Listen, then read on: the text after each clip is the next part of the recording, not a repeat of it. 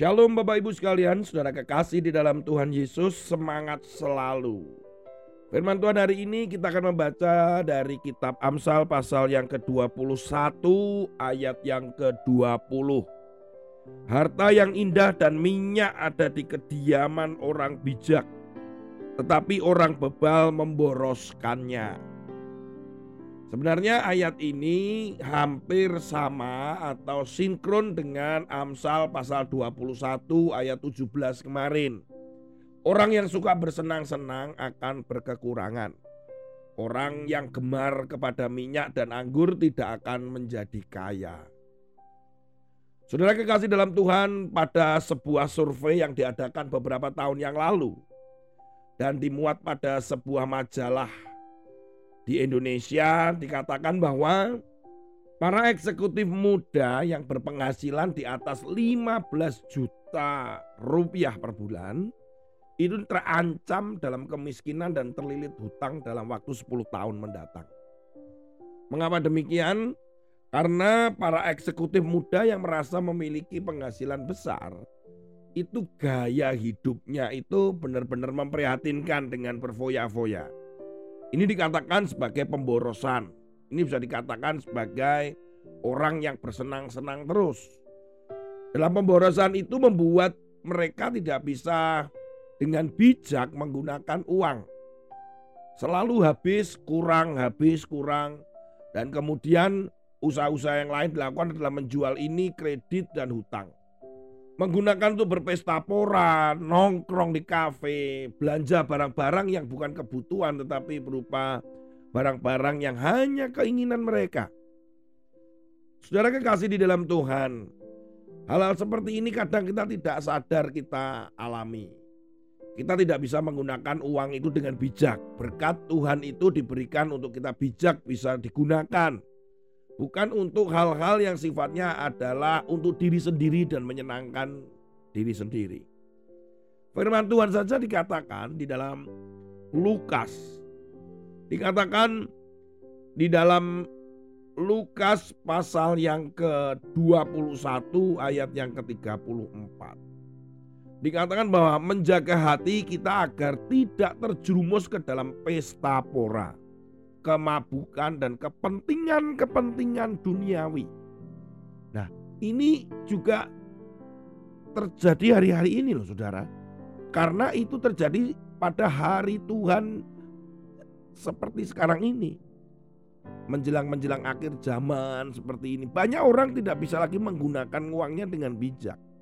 Digunakan untuk hal-hal yang dikatakan tadi menyenangkan atau kepentingan-kepentingan duniawi saja. Saya kekasih dalam Tuhan, orang diberkati, saya pernah satu kali ya, saya diberkati begitu banyak. Itu bisa tiba-tiba saya itu lupa bahwa saya harus mengembalikan bagian Tuhan. Terus kemudian saya kok nggak memikirkan sesuatu yang rohani. Tetapi ketika berkat itu banyak, yang saya pikirkan adalah, wah saya mau beli apa ini? gitu saudara ya. Ya ternyata memang uangnya bukan untuk saya. Jadi Kadang manusia itu dengan serakahnya ingin menggunakan keuangan itu. Saudara kekasih di dalam Tuhan, banyak orang yang akhirnya memboroskan itu dengan hal-hal yang tidak penting. Bahkan firman Tuhan saya akan menguatkan itu dengan ayat 1 Korintus pasal 10 ayat 31. Jika engkau makan dan jika engkau minum dan jika engkau melakukan sesuatu yang lain, perhatikan baik ini. Lakukanlah semuanya itu untuk kemuliaan Allah.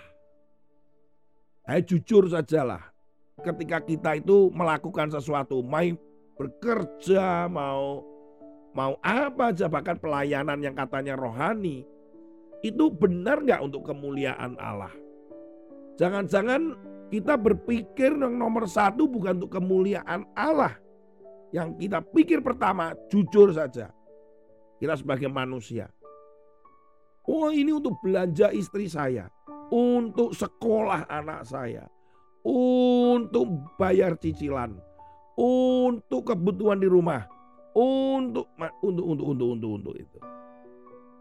Tetapi dikatakan di sini kalau kita mau makan, kita minum, melakukan segala sesuatu yang lain yang kita pikirkan seharusnya bahwa ini untuk kemuliaan Tuhan. Supaya Tuhan dipermuliakan dengan pekerjaan saudara, dengan sekolah saudara, usaha saudara, investasi saudara. Nama Tuhan itu dimuliakan. Diagungkan. Bahwa kita ini melakukan semuanya itu oleh karena anugerah Tuhan. Dan kemudian kita menggunakan segala berkat itu yang utama itu adalah untuk kemuliaan dia. Ada sebuah singkatan yang menarik sekali yang istri saya pernah sampaikan di beberapa waktu di dalam sebuah renungan maupun seminar. Uang. U-nya itu adalah utamakan Tuhan. Bagian yang saudara harus perpulukan, perpulukan. Saudara mulai menabur.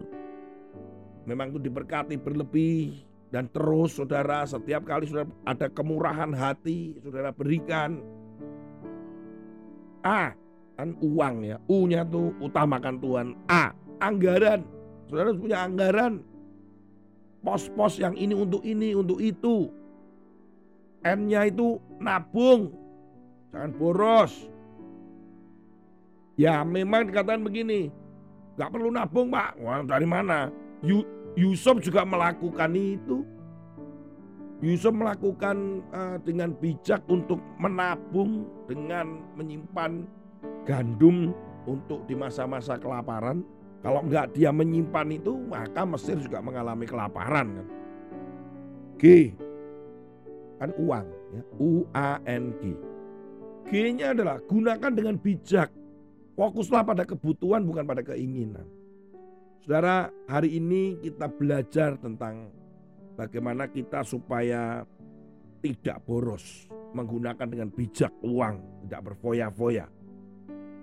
Dan biarkan semuanya itu kemuliaan nama Tuhan. Berkat yang saudara dapat terima, segala pekerjaan yang saudara lakukan, pelayanan, apa pun, biarkanlah itu untuk kemuliaan. Tuhan Yesus memberkati. Amin.